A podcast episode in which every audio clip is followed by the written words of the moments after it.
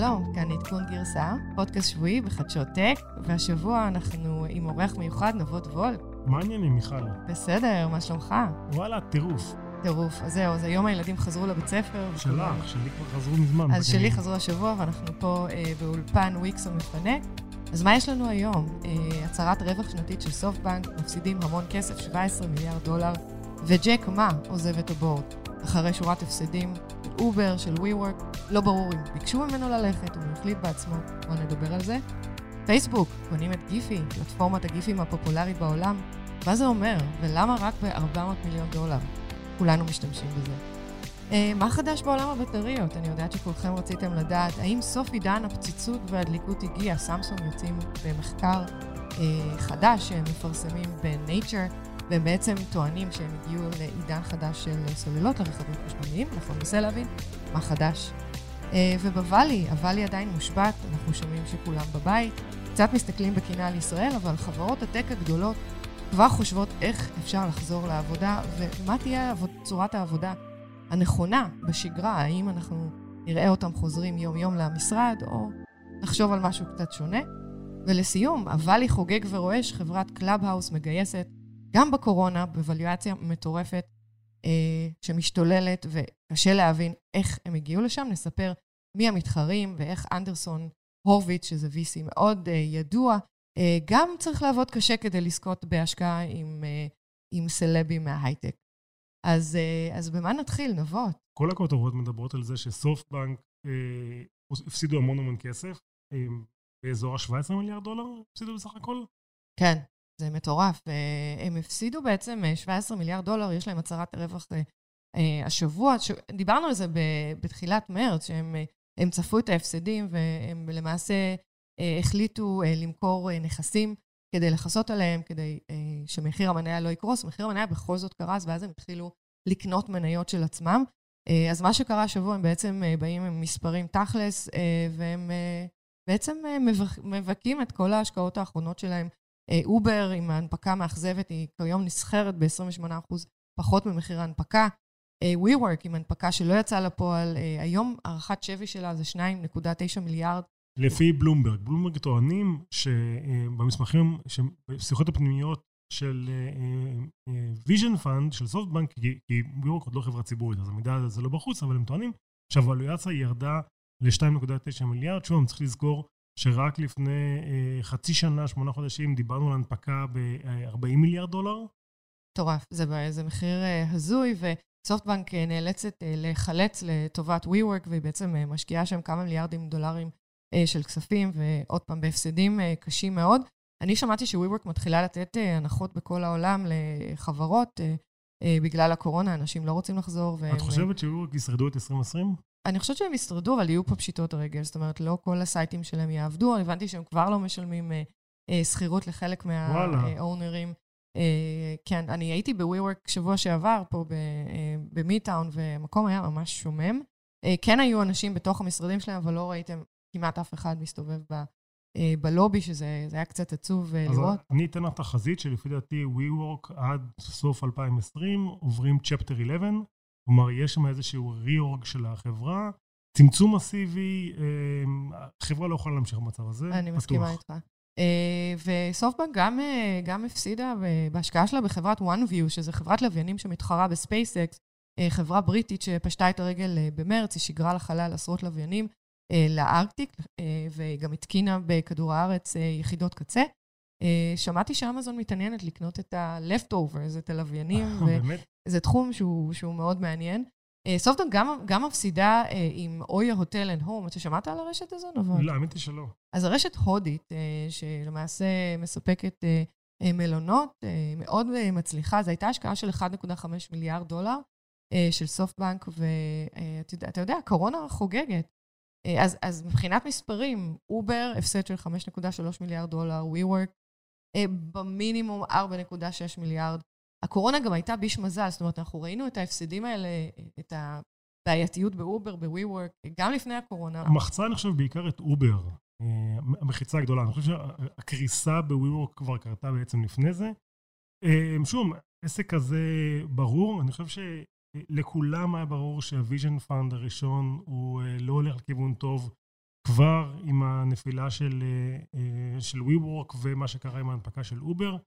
ואני חושב שהעידן הזה שבו Vision Fund לוקח כסף והופך אותו בעצם לנשק ומאיים על חברות עם הכסף שלו, העידן הזה הולך ונגמר. אני חושב ש Vision Fund 2, אני לא יודע...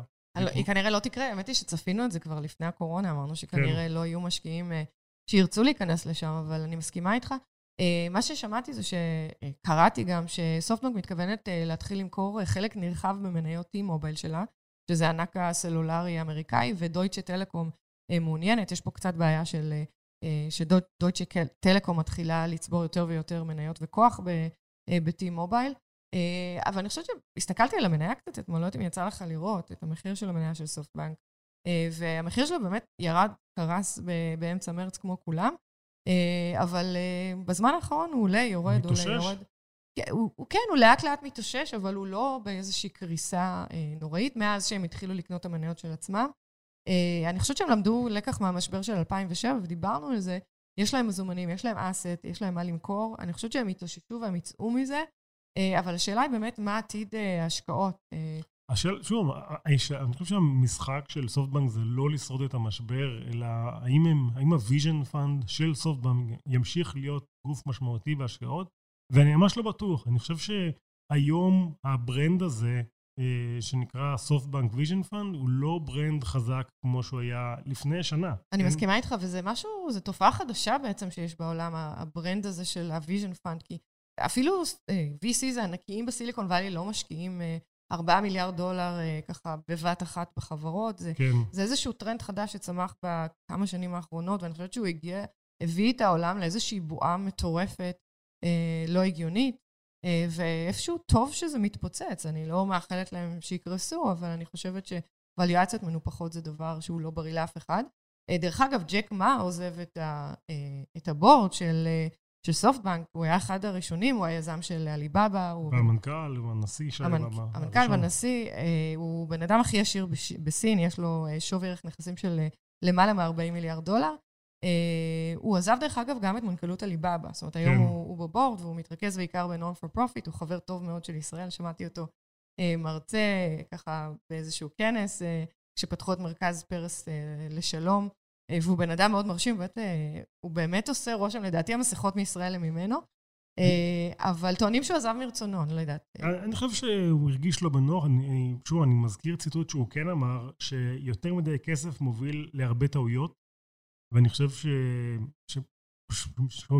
חושבים על המשפט הזה וחושבים על מה שקורה ב Vision Fund, זה לגמרי מה שקרה. כלומר, יותר מדי כסף, מפמפמים חברות האלה, יותר מדי, הן לא שורדות, כלומר זה עוד החברות הגדולות, אנחנו יכולים לזכור את חברת וואג, שהשקיעו בה 300 מיליון דולר לאפליקציה לטיול עם כלבים, ופיטרו שם כבר את רוב העובדים, ועוד ועוד השקעות שפשוט לדחוף המון המון כסף לחברות, דרך אגב זה עושה, את היזמים זה עושה מאוד מאוד עשירים, כי הם עושם סקנדרי והם לוקחים חלק מהכסף לכיס, אבל זה לא תורם לכלכלה ולא תורם לחברה, וזה יוצר אה, אה, אי שוויון מאוד מאוד מוזר פתאום. אני מסכימה איתך, וגם אני חושבת שהחברות שהם השקיעו בהן, לא חברות מאוד טכנולוגיות, זאת אומרת, בעיקר חברות שמנסות לשנות את העולם, אה, להצמיח מודלים עסקיים חדשים שלא תמיד עובדים, כמו שאנחנו רואים, ובטח שהמודל הכלכלי שלהם לא תמיד נכון. אז אני חושבת שבאמת יש כאן איזשהו, איזושהי התפוצצות בועה שלא, לדעתי, לא תחזור על עצמה. אני, דרך אגב, מי שרוצה להבין יותר טוב את ה Vision Fund, אני ממליץ להאזין לפודקאסט WeCrashed, על אה, עלייה והנפילה של אה, WeWork, מאוד מאוד מעניין, הם מדברים בדיוק על הדרך ועל האסטרטגיית השקעה של Vision Fund, של לדחוף המון המון כסף, לדחוף אותך לקצה, אתה לא, מסוג, אתה לא משוגע מספיק, בוא תהיה יותר משוגע, ולפעמים אה, אתה משוגע יותר מדי. נכון. אז מעניין אותי במה הם ימשיכו להשקיע עכשיו, כי בכל זאת יש להם עוד הרבה מזומנים, אני מן הסתם התחום של דיג'יטל הלסקר מעניין, תחום הסייבר, אבל לא רואה השקעות כאלה גדולות, ויכול להיות שיהיה להם סוגים אחרים של אה, השקעות לאו דווקא בסטארט-אפים. אה, דרך אגב, אה, הבורד עזב, ג'ק מה עזב, היו עוד חבר'ה של הבורד, מחפשים דירקטורים חדשים, נבות, אני תמיד נתנה תשומת לבך. אז מי שרוצה... דרך אגב, גם, גם קראתי היום שהישראלי הבכיר בוויז'ן פאנד עזב. מי זה? אני לא זוכר את השם שלו. מעניין. Uh, טוב, אנחנו רוצים לדבר על פייסבוק. פייסבוק קונה את דיפי, שזה מדהים, אני לא ידעתי שגיפי זה חברה נפרדת בכלל, אני הייתי די מופתעת אה, לשמוע. גיפי זה בעצם אה, פלטפורמת הגיפים שאנחנו משתמשים בה כמעט אה, בכל אפליקציה היום, מן הסתם בוואטסאפ, היא שולטת. יש לה יותר מ-700 מיליון משתמשים, שבאמת משתמשים באופן קבוע וכמה פעמים ביום. מה, מה זה אומר, נבות? אז שוב, אני חושב שכולנו משתמשים בגיפי, אנחנו לא תמיד יודעים שאנחנו משתמשים בגיפי, אבל בכל אה, אפליקציית social, אם זה וואטסאפ או פייסבוק או whatever, אפילו ב-SMS שאתם מוסיפים גיף של איזשהו reaction מופתע או מצחיק או זברה רוקדת, בדרך כלל, אה, בהרבה מקרים זה מגיע מהשרתים של אה, גיפי, API שגיפי מספקים לכל הפלטפורמות בעולם. ופייסבוק קנו אותם, דרך אגב, ב-400 מיליון דולר, לפי פרסומים, הסבב האחרון של גיפי היה לפי 600 מיליון דולר, אז כלומר, down אה, round. אז המשקיעים האחרונים כנראה הפסידו uh, כסף. זמן קורונה, הווליואציות קצת יורדות, אבל כן, תסביר קורונה. לי, מה מיוחד כל כך בגיפי? זאת אומרת, אני הנחתי עד היום שגיפי זה איזושהי פלטפורמה של פייסבוק, אה, בסך הכל יש שם כמה יצורים נחמדים שקופצים, שאני מאוד, אוהב, מאוד אוהבת להשתמש בהם, אבל מה מיוחד? למה... אז בוא נתחיל מזה שגיפי זיהו בעצם את הפורמט הזה, גיף, שהוא לא פורמט תמונה חדש, הוא פורמט, אני את גיף היה בתחילת ה web, אבל מה שהם זיהו מאוד מאוד מדויק בגיף, זה שגיף זה ה social currency המושלם, כי זה אה, סרטון קצר, אה, בלי סאונד, אז, אז לא צריך להקשיב, אפשר, אפשר לצרוך את זה ליד אנשים אחרים. אה, ותוך ממש שנייה הוא מעביר איזשהו משהו מצחיק או מרגש או whatever, והם זיהו את הסושיאל קורנסי הזה, ובעצם התחילו להציע את זה לכל אפליקציה להשתמש בו, ובעצם מה שפייסבוק פנו בעצם, עכשיו, מה, למה פייסבוק צריכים את זה? הרי כל, כל הטכנולוגיה כאן בגדול זה לזהות ולחתוך המון המון סרטים וקטעים, ולהפוך אותם לגיפים, ולתייג אותם, לשים תיוג לגיף של לא יודע מה. של הפי או סד, כן, או בדיוק. you want it. או האפי, מזל טוב, או whatever, כן. אה, ולשים מלא תיוגים כאלה לגיפים כאלה, זה, זה הטכנולוגיה. עכשיו, הסיבה שפייסבוק קנו את זה, זה לא בגלל שהם צריכים את התיוגים האלה ואת כל ה data בגלל זה, אלא בגלל ה data שהם משיגים.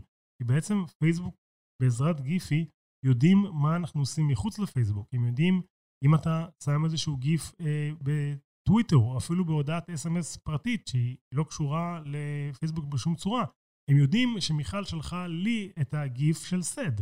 כן. אז זה אומר הרבה, ושוב, וכמובן... הם יודעים מה אנחנו מרגישים. פייסבוק כבר אה, באמת, אה, האמת שאני יכולה להבין לגמרי למה הם קנו את זה, יותר data. בדיוק. אה, אם הם רואים בן אדם שהוא שמח, הם ימכרו לו משהו ב entertainment, בן אדם שהוא עצוב, ימכרו נכון, לו בדיוק. תרופות נגד דיכאון. והכל מתקשר לפרסום של פייסבוק, שזה נותן להם אחלה data, כי הם לא יודעים לגמרי מה אני כותב בהודעה, אבל עצם זה שהם יודעים איך הגבתי, או מה חיפשתי, זה נותן להם המון מידע, ובגלל זה הם קנו את זה. ושוב פעם, אה, אני חושב ששווה לדבר על רשימת החברות שכן משתמשות, יש להן אינטגרציה עם... זאת אומרת, זה לא רק וואטסאפ, איזה לא. חברות משתמשות בגיפי היום? iMessage, שזה השירות SMS של אפל, סיגנל, שזה כמו וואטסאפ, סלאק, סנאפצ'אט, טלגרם, טיק טוק, טינדר. מרשים ביותר. אה, תגיד, מה, מה הם מתכוונים לעשות עכשיו? כי בסך הכל אה, פייסבוק נכנסים להם לקרעיים. מה, מה יהיה? אז, אז הרוב הגדול עוד לא הגיבו, והם עוד לא יודעים איך הם... הם בשוק כנראה. כן, גם בואו שנייה נלמד. כרגע כמובן פייסבוק אמרו שמשאירים את ה-API פתוח, כי ברור למה שהם יסגרו את זה. זה אחלה דבר בשבילם. אני חושב שהחבר'ה האלה, זה קרה עוד השבוע, הם, הם לומדים את החומר, כמובן שהמתחרים הגדולים של פייסבוק לא רוצים שפייסבוק ייכנסו להם לקרביים, אני בטוח שאפל עם iMessage ממש לא רוצים שפייסבוק ידעו מה קורה עם המשתמשים שלהם, ואני חושב שגיפי אה, מחלק מהגמות זה, ואנחנו נראה אה, פלטפורמות גיפים עצמאיות. שוב, לנו בתור המשתמשים זה לא משנה, רובנו הגדול לא יודעים מי זה גיפי. נכון. האמת היא שהשאלה גם אם האם יש כאן טכנולוגיה כל כך מסובכת, או חברה כמו Slack למשל, שחלק מאוד נרחב מהפלטפורמות שלה מבוסס על כל מיני גיפים ופרצופים, היא יכולה לפתח כזה דבר בעצמה. אז, אז כן, הם, הם יכולים, זה, זה עולה כסף, זה בסך הכל לשים אה, המון המון אנשים שיתייגו המון המון גיפים. אני חושב שגם אה, על הגיפים האלה אין זכויות יוצרים. אז, אז, אז אפשר להעתיק אותם בגדול ולהשתמש בהם שוב פעם ושוב פעם, אז, אז, אז זה לא העניין. העניין הוא זה ה database הגדול והזמינות והמחיר של גיפי שהיה מאוד מאוד נמוך, ובאמת כל פלטפורמת social, כל אפליקציה, המקלדת שלי, המקלדת שלי בטלפון, יש לה אינטגרציה עם גיפי, אני יכול דרך המקלדת לשלוח גיפים, וברור לי לגמרי למה לפייסבוק זה שווה, וזה, וזה שהם קנו את זה בעיניי ב-400 מיליון דולר זה מחיר מציאה. אני גם חושבת משהו פה לא ברור, חייבים אה, להבין קצת יותר לעומק איך זה קרה, ובאמת עם כל כך הרבה משתמשים, אה, לטפס. לא, אני חושב שהמחיר הזול הוא בגלל שאין כאן מותג. אין פה מוצר. בעצם כי, שהוא... כן. כן. כל אחד יכול להחליף אותם. בדיוק, זה לא שעכשיו לקחו לי את הגיפי ואין פה טכנולוגיה בעצם. כן, אבל שוב, ה database מאוד גדול. אני יכול להגיד לך אה, שזה יהיה מעניין. בנושא אחר, ואת יודעת, אנחנו עוברים מהמקום הכי לא טכנולוגי למקום הכי טכנולוגי, אה, קראתי היום אה, שסמסונג הכריזו על סוללות חדשות. הכותרת אומרת שמדברים על ground breaking ב solid state, בטכנולוגיית solid state. קראתי את זה, קראתי את הכתבה, אמרתי, וואו, אני לא מבין כלום. מיכל, מה זה? כן, זהו, תמיד אתה מחפש כתבות ככה, כדי שאני אוכל אה, קצת... לעוף. לעוף, כן, בדיוק. סוף סוף משהו קצת... אה, שאני יכולה לעוף ממנו. אז אה, מה שקורה זה שיש מחקר חדש של סמסונג, שמתפרסם בעיתון Nature Energy, שזה עיתון מאוד ידוע ו prestige. אה, המחקר הוא של SAIT, שזה סמסונג Advanced Institute, אה, וגם של אה, SRJ, שזה סמסונג R&D. Institute of Japan, ובעצם אה, מה שמדברים על הוכחת היתכנות של בטריות אה, state, אה, שזה בטרית, אה, בטריות ליתיום-איון, שבעצם אה, שונות מבחינה אה, אלקטרוכימית, מבחינת המרכיבים שלה, אה, אה, מבטריות רגילות שמכילות אה, אלקטרוליטים אה, נוזליים. מה זה אלקטרוליטים נוזליים? מה זה אלקטרוליטים? מה זה אלקטרוליטים נוזליים? טוב, אז רגע, שנייה, אני נוחתת. אז קודם כל, תא אלקטרוכימי רק בשני מילים, זה תא בעצם שמייצר זרם ישר. אה, שהחשמל בו מופק כתוצאה מתהליך כימי. אה, יש מעבר של אלקטרונים מהצד אחד, שזה קתודה, לצד השני, שזה אנודה, ובצד השני עוברים איונים. זה תהליך אלקטרוכימי. עכשיו, איפה, איפה, איפה עוברים החלקיקים האלה? בתוך אלקטרוליט. אלקטרוליט זה בדרך כלל תמיסה, אני לא יודעת אם יצא לך לפתוח שלט של, לא יודעת, טלוויזיה או איזשהו מכשיר לא. אלקטרוני, ולפעמים אתה רואה את המלחים האלה שנשפכו, כן. והבטריה כן. ככה leak, נזלה, אז, אז זה מה שאתה רואה, זה אלקטרוליטים. אה, כשזה נכנס בתוך רכב, רכב חשמלי, התמיסה האורגנית הזו עם המלחים, אה, יש פה איזושהי בעיה של, אה, של בטיחות, מן הסתם, mm-hmm. חומרים אורגניים, פציצים ודליקים, ואני יודעת שתור מאוד אוהבת לדבר על הפציצות והדליקות. כולנו. והיא לא פה היום, אבל בעצם הבחירה של החומרים של הבטריה, אם זה הנודה, הקתודה, האלקטרוליטים, היא למעשה קובעת את איכות הבטריה. הנוזל הזה שהיה פציץ ודליק, ומסוכן מן הסתם ברכבים חשמליים, בעיקר אם יש טמפרטורה אה, גבוהה או יש נזילה. היום למעשה מוחלף, ומה שסמסונג באים ואומרים, אנחנו יכולים להחליף את האלקטרוליט הזה בחומר שהוא מוצק באיזושהי שכבה שלא יכולה לנזול. אז במקום נוזל יהיה מוצק. Uh, בדיוק, אז זה פותח בעצם uh, פתח לבטריה uh, uh, בטוחה יותר. אה, עכשיו, עוד פעם, זה לא תחום חדש. solid electrolyte זה תחום שמדברים בו עליו לפחות עשר שנים, אה, אם לא יותר. רגע, אבל, אבל זה, זה, למה זה כל כך חשוב? חוץ מזה שהבטריות לא ינזלו וזה יותר בטיחותי, תהיה יותר טובה? כן, אז, אז תראה, אז קודם כל אנחנו מדברים על עשר שנים של מחקר. אנשים לא הצליחו להגיע ל solid electrolyte, לשכבה שתהיה בטוחה מספיק.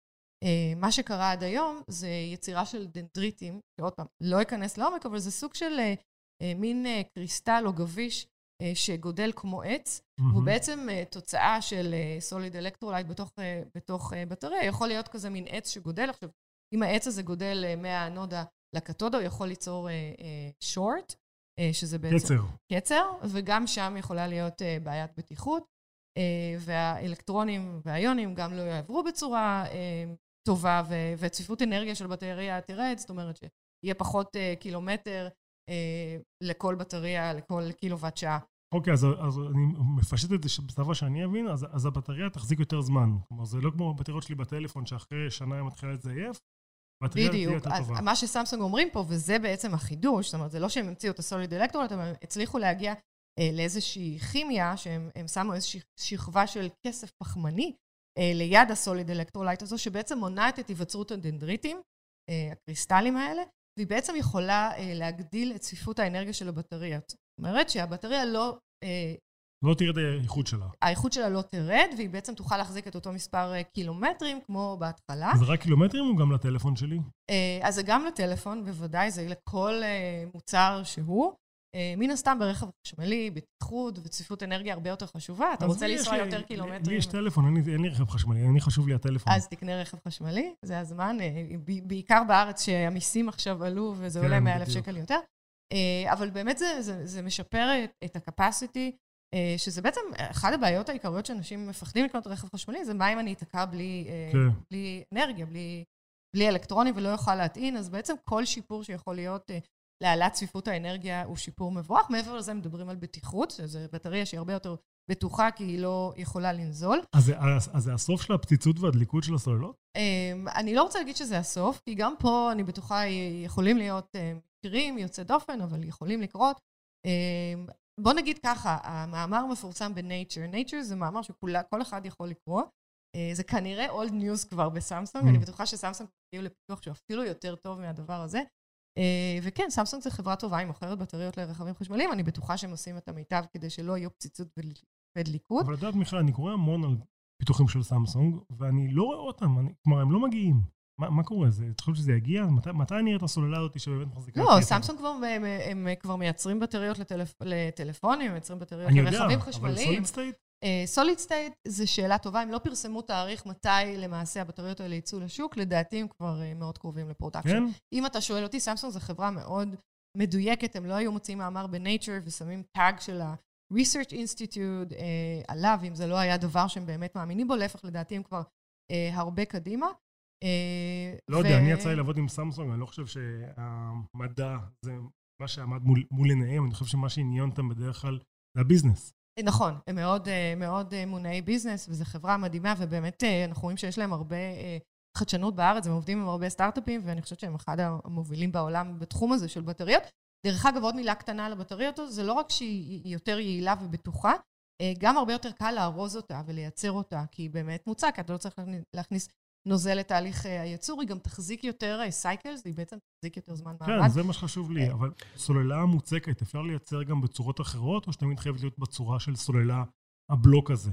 אז זו שאלה מצוינת. היום בעצם תהליכים כאלה יכולים לעשות ב-roll to roll, ומה זה roll to roll? נכון, נעשה לזה פרק נפרד, זה בעצם תהליך שמייצר סוג של משטחי, משטחי ענק בתהליך רציף.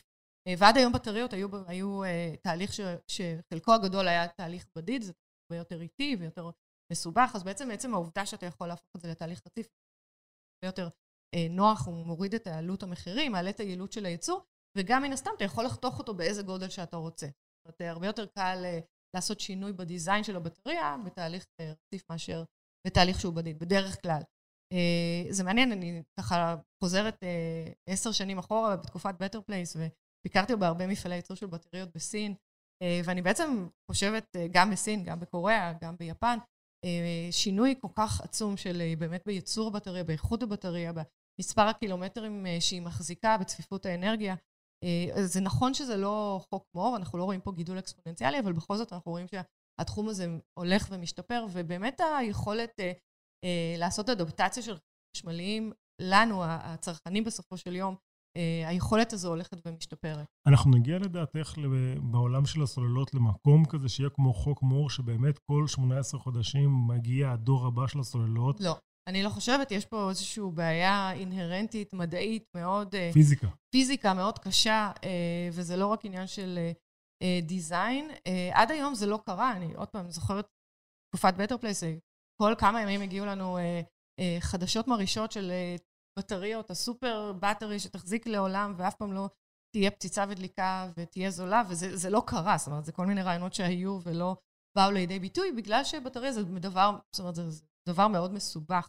ובדרך כלל כשאתה משפר תכונה אחת של בטריה, אם זה נפיצות ודליקות, אתה יכול לפגום במספר הקילומטרים ש... או צפיפות כן. האנרגיה. זה לא פשוט בכלל, עד היום lithium ion אה, הראתה שיפור שהוא מאוד אה, לינארי, lithium ion זה מה שיש לנו בטלפונים, נכון? זה אותו דבר, גם ה solid state כן. זה lithium ion. זה בעצם אותו סוג של בטריה, רק החליפו בו את האלקטרוליט. עכשיו כולכם מבינים מה זה אלקטרוליט, אז תוכלו לספר בבית. וואי וואי, מי שבין המאזינים שמספר את זה בארוחת ערב ביום שישי, אה, יוגרל פרס. אתה יודע, אתה יודע, זה, זה מצחיק, אנחנו מדברים הרבה על טכנולוגיה בבית, והבת שלי עצרה אותי יושב ואמרה, אמא, רגע, די, בוא נדבר על משהו אחר. אני יכול להבין אותה. את יודעת, מיכל, אם אנחנו מדברים באמת על, על טכנולוגיה, והמקה של של הטכנולוגיה בעולם זה הוואלי, וכולנו מסתכלים לשם לראות אה, איך הם יוצאים ממשבר הקורונה, איך הם עובדים, איך החברות האלה שרגילות לעבוד אה, ב-common space ובמשרדים, מה התוכנית? את יודעת איך, איך חוזרים לשגרה שם? כן, זהו, זה, יש כתבה מאוד מעניינת בוול סטריט ג'ורנל שקראתי השבוע, וחשבתי שווה לדבר עליה, כי אנחנו תמיד באמת, כמו שאתה אומר, מסתכלים על סיליקון וואלי, מה שקרה שם ב-15 שנה האחרונות, אה, זה עבודה אה, בקמפוסים מאוד מאוד מפוארים.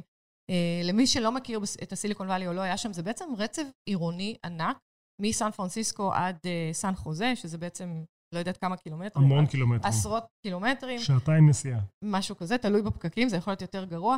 אה, וזה בעצם רצ, רצף עירוני שיש בו הרבה high-tech park, שזה בעצם מין אה, כזה אזורים ש... רמת החיילים. רמת החיילים בדיוק, רק לא לגובה, אלא מאוד כן, נמוך. שטוח. מאוד שטוח. אני זוכרת שפייסבוק הוקמה, וגרתי שם, כמו שאתם יודעים, 17 שנים. ובעצם היו לה בניינים כאלה ספורדיים ב downtown של פאלו אלטו, וכל פעם לקחו חברה שעזבה, לקחו עוד בניין ועוד בניין. נורא אורבני, נורא נחמד, כמו, קצת כמו תל אביב, קצת, אבל, אבל זה השתנה, כי מה שקרה בשנים האחרונות זה בעצם בנו את הקמפוסים הענקיים. היום לפייסבוק יש קמפוס ענק במנלו פארק, חתיכת טירוף שם. זה קילומטרים על קילומטרים, yeah. אתה צריך לנסוע באופניים כדי להגיע מצד אחד לשני, ויש שם אה, הכל, מקפיטריות עם כל האוכל שאתה רק רוצה, זה נראה קצת כמו אה, כמו דיסנילנד, דיברנו על כן. זה, גלידות, יש שם שולחנות פינג פונג, יש שם כדורעף, גם, גם גוגל מן הסתם, גוגל הכי ידועים. גם מייקרוסופט, כולם, כולם מייקרוסופט, כן, כולם בעצם מפמפמים את העובדים שלהם, רק תבואו לקמפוס, רק תעבדו פה, אל תצאו, יש לכם פה הכל.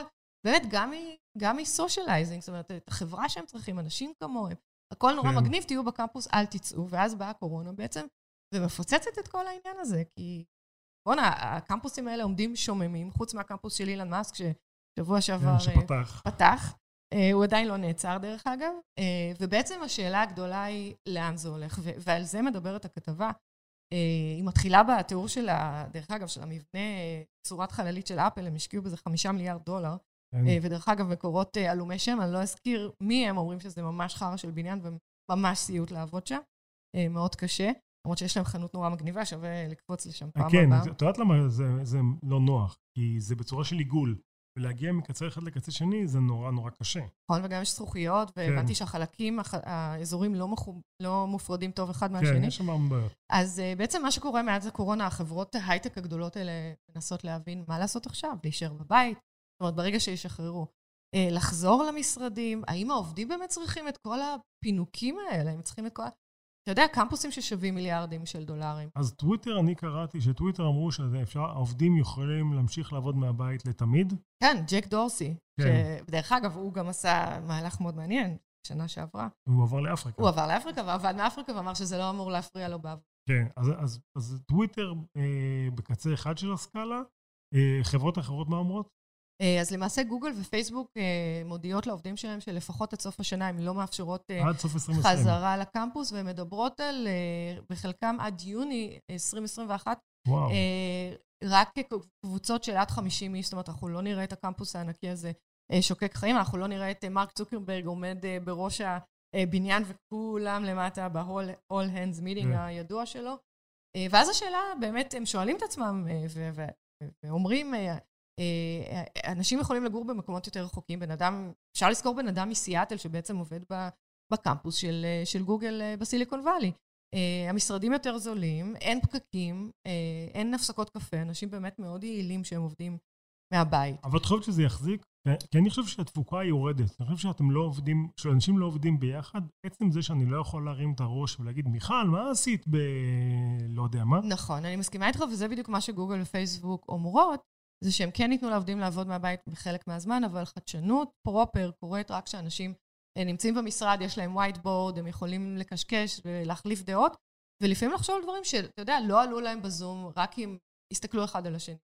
בגלל אינטראקציה שהיא באמת אה, לא מתוכננת והיא אז, אז אני חושב שזו הזדמנות מצוינת לסטארט-אפים, שהם באמת מתעסקים עם חדשנות והם יכולים אה, לזוז מהר, זה, לפי דעתי, השנה הזאת יהיה שנה אבודה במרכאות של החברות, שהן רק עושות אה, הגנה וטיפול, וזה זמן מצוין לסטארט-אפים לפרוץ. כי באמת, innovation לא יעזור. innovation קורה כשמיכל, אני ואת בחדר יושבים, אה, זורקים רעיונות ומסתכלים אחד לשני בעיניים ורואים מה קורה.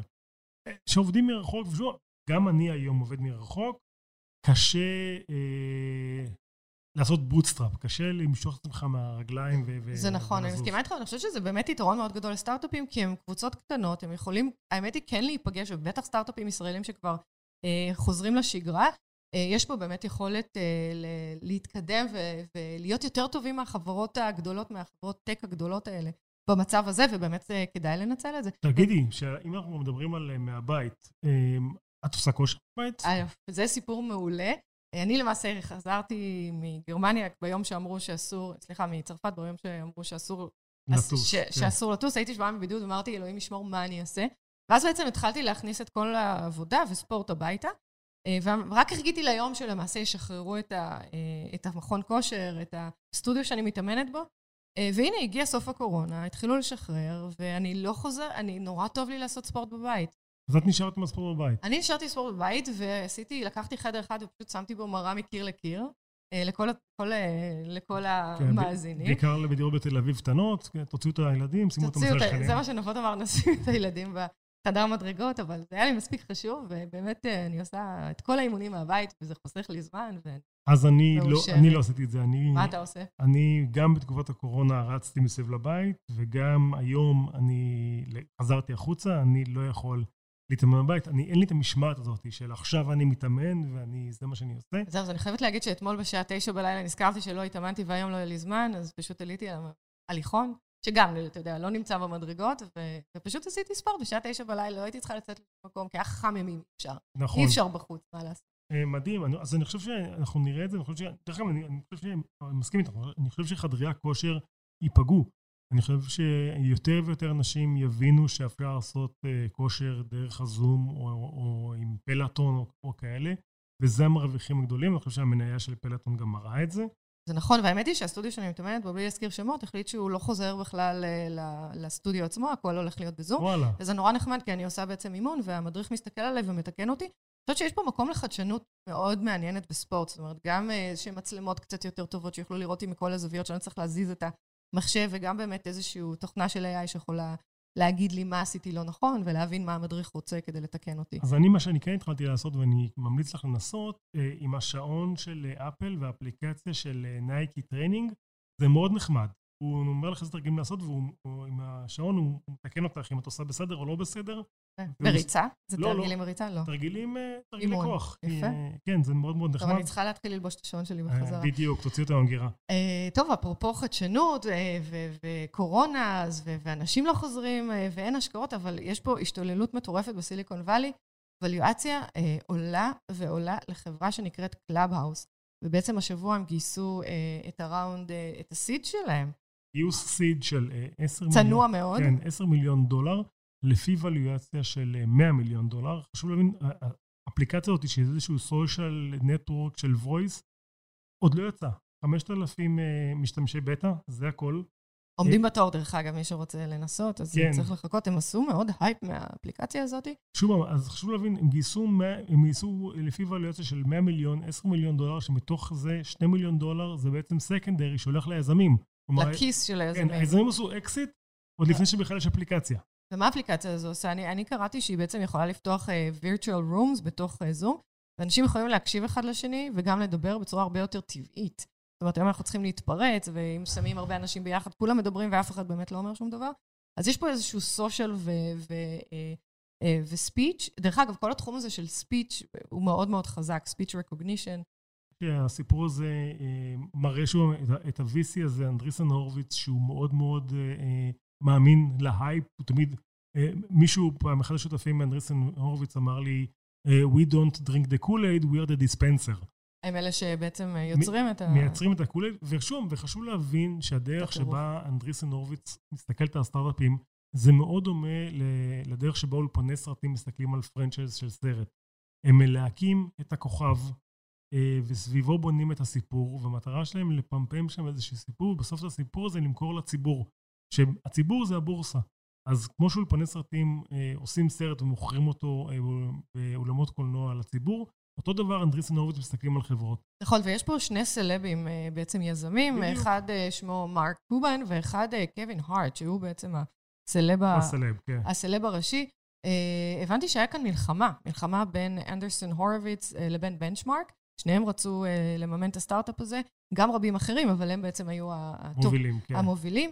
Uh, ואנדרסון הורוביץ הציעו את השווי הזה בעשרה מיליון דולר בשווי של 100, בנצ'מרק רצו בשווי של 80, זאת אומרת, הם יקבלו אחוז יותר גבוה מהחברה, ואני הבנתי גם שהיה אפשר להגיע פה לווליאציה של 200 מיליון. אין גבול, כי ברגע שמתחילה המלחמה אז אין גבול. איך מגיעים לכזו הערכת שווי? תסביר לי. בגדול, זה לא, זה לא תואם שום מודל של VC. אין כאן איזושהי אה, מחשבה. המחשבה זה, אנחנו רוצים את העסקה הזאת כי אנחנו מבינים איך אנחנו מוכרים את זה אה, לציבור בהרבה מאוד כסף, והם מסתכלים, שוב, השקעות הון סיכון זה, זה אף פעם לא השקעות אה, לטווח קצר, זה תמיד טווח ארוך של חמש, שבע, עשר שנים, והם רואים, יש להם את, ה, את ה playbook, איך הם לוקחים את החברה הזאת אה, לציבור, ואיך הם מוכרים אותה, ושוב, וגם אם לא, אז, בשביל, אז בשביל ההייפ, בשביל כן, השם שלהם. בשביל ההייפ. שזה היה... אה, אני הבנתי שאתה יודע, כשקלאבהאוס התלבטו למי ללכת, לבנצ'מארק או לאנדריסן הורוביץ, אז באמת הייתה ווליאציה שהיא מאוד עניינה אותם, אבל היה עוד משהו שזה עזרה וקשרים של הקרן. אז כל קרן בסיליקון וואלי, קרן טובה כזו, היא למעשה ה founder של אחד ה unicorns הגדולים, ואז השאלה איזה unicorn יכול לקנות את הסטארט-אפ הזה בסופו של כן. דבר. הם כולם שם מחוברים לכולם, גם הבנתי שהיה שם מאבק בין אנדריסן לבנצ'מארק, אז, אה, אז נכנסו פה קשרים אישיים שבעצם לקחו את דייב הארט, היזם של קלאבהאוס, וגרמו לו להחליט שהוא הולך עם אנדריסן הורוביץ. אה, אנחנו רואים פה שני דברים, אחד שגם לגדולים קשה להשיג אה, עסקאות, זאת אומרת, הם עדיין צריכים לעבוד על זה, לא כל אחד שאנדריסן הורוביץ, יאללה בוא הוא יבוא. ודבר שני, שבאמת יש פה הייפ מטורף סביב, סביב סלבים. אני שמעתי, דרך אגב, אפרופו סלבים, שגם ניסו להכניס את, את ביונסה וג'ייזי לשם הזה של הקלאב-האוס, זאת אומרת, להיות חלק. ולא יצאו, מה שאני יכול להגיד לך... עוד לא. מהצד של יזמים ישראלים הרבה פעמים, שהם, שהם הולכים לחברות האלה, ל-VCs האלה, אנדריסן הורוביץ ובנצ'מארק וכל החבר'ה האלה, והם נורא רוצים השקעה מהם בגלל ה brand. אני חושב שיזם ישראלי צריך לזכור שעם ה brand הזה מגיע גם המון המון אחריות. כלומר, אנדריסן הורוביץ שהם משקיעים, הם רוצים לראות את ה growth, את ה growth שהם מצפים שזה פי שלוש כל שנה, או לפחות פי שתיים כל שנה, ואם אתה לא מביא את ה growth הזה, אז יחליפו אותך בתור מנכ"ל. ויש להם milestones מאוד מאוד ברורים כן, ומדויקים. והם, והם סופר אגרסיביים, ואני חושב שיזמים ישראלים, אה, לפני שהם הולכים לקרנות האלה, הם צריכות להבין מה ה play של הקרנות האלה ומה הם מצפים, ואם אתה לא אה, רוצה, או זה לא מה שהכי חשוב לך, אז עזוב, לך לקרנות אחרות, לא פחות טובות, תבנה את החברה שלך בקצב שלך, ואתה לא, לא חייבים לבנות את החברה במודל שלהם. כן, אני מסכימה איתך. אני חושבת שגם בסך הכל אה, כל יזם צריך לחשוב אם זה נכון לו לנפח את הווליואציה של הסטארט-אפ שלו, לגמרי. ולשים סטיקר כזה שה-expectations יהיו כל כך מטורפים, ולדעתי, אם אתה שואל אותי, אני לא בעד ניפוחים, אבל כל אחד יחליט בעצמו. יאללה, מיכל, איזה כיף היה. משהו, טוב שבאת היום. ככה להתפנק באולפן שלנו, של וויקס, שזה בעצם הבית שלך. תודה רבה לנבות וולק, ותודה רבה לחבר'ה בגלי צה"ל. דורון רובינשטיין, לי גידי לוי, תור צוק, שהיום... מטיילת. שהיום מטיילת. זהו, אנחנו מקווים שכולכם חוזרים לשגרה בצורה בטוחה, ועדיין מקפידים לשים מסכה, לשתות מים חמים, קרים. וליהנות, גם חמים. גם חמים. וליהנות מהתקופה המדהימה הזו שמתחילה עכשיו, שבאמת אנחנו יוצאים קצת יותר לחופשי. יאללה ביי. ביי.